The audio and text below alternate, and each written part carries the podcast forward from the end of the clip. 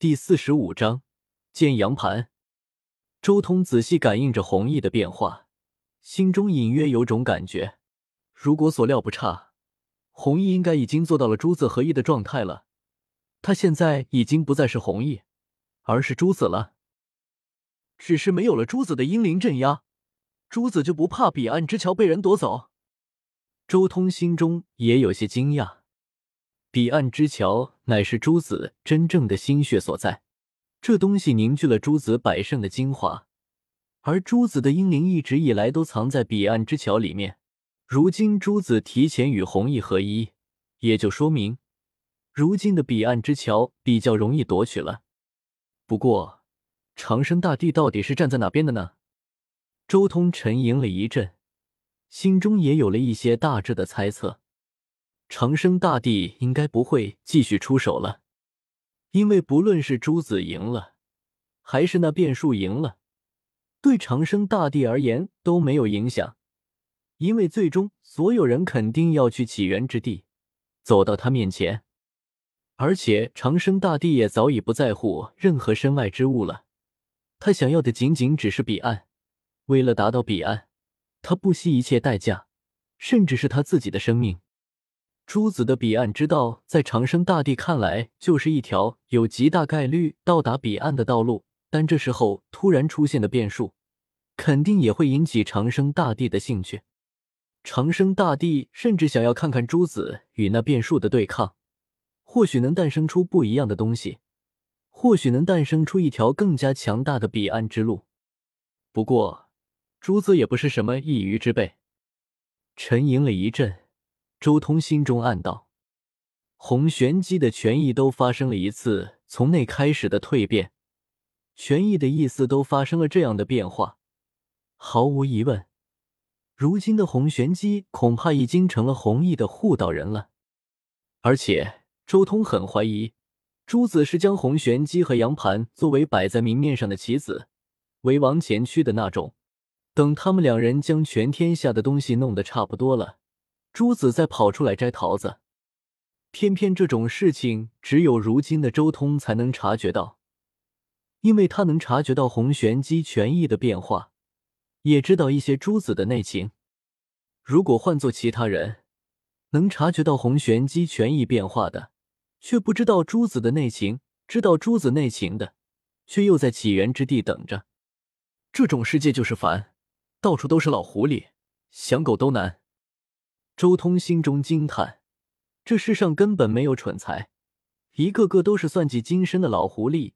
比起遮天世界那种靠着自身力量强行破局的世界，难混得多。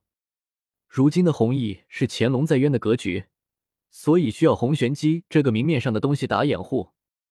不过，朱子既然能转变洪玄机，那我直接就从阳盘下手了。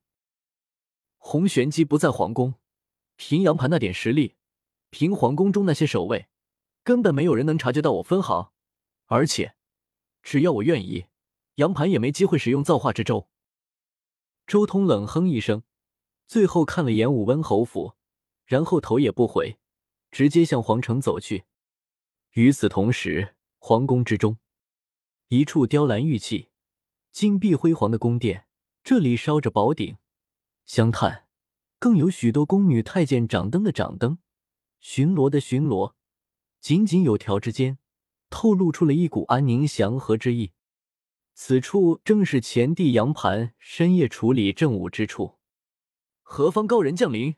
还请现身一见。忽然间，正低头处理政务的杨盘抬起头来，猛然开口喊道：“咔嚓！”刹那间，虚空中裂开一道缝隙，周通缓步从中走了出来。撕裂虚空，六界鬼仙。前帝杨盘眼睛微微一眯，刹那间，一股执掌天下的气度从他身上浮现而出。这一瞬间，他好似化作了一尊无上圣皇，执掌乾坤寰宇，转运诸天。尤其是他这短短八个字，更仿佛实质一般，每一个字都好像有了灵性，拥有自己的生命。言语之中竟然透露出一种言出法随的可怕气息。杨盘，看来你的道术也不简单啊！六次雷劫。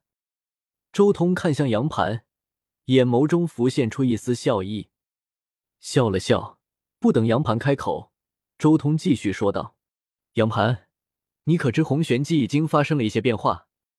他已经不再是你认识的那个红玄机了。”哦，愿闻其详。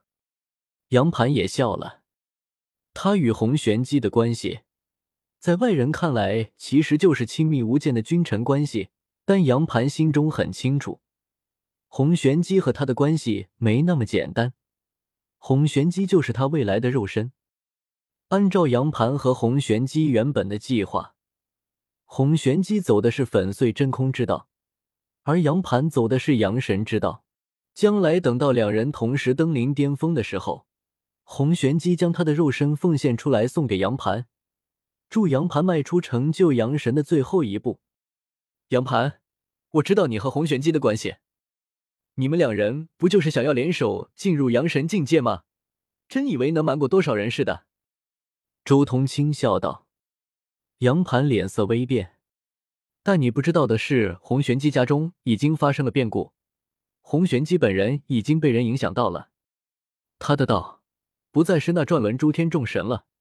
而是转轮诸天大道，周通悠然道：“转轮诸天众神和转轮诸天大道，你应该很清楚这两者哪个才是真正的适合你。”你杨盘这时候才豁然大变，眼前此人睡出来的东西正好切中了他和洪玄机心中最深处的奥秘。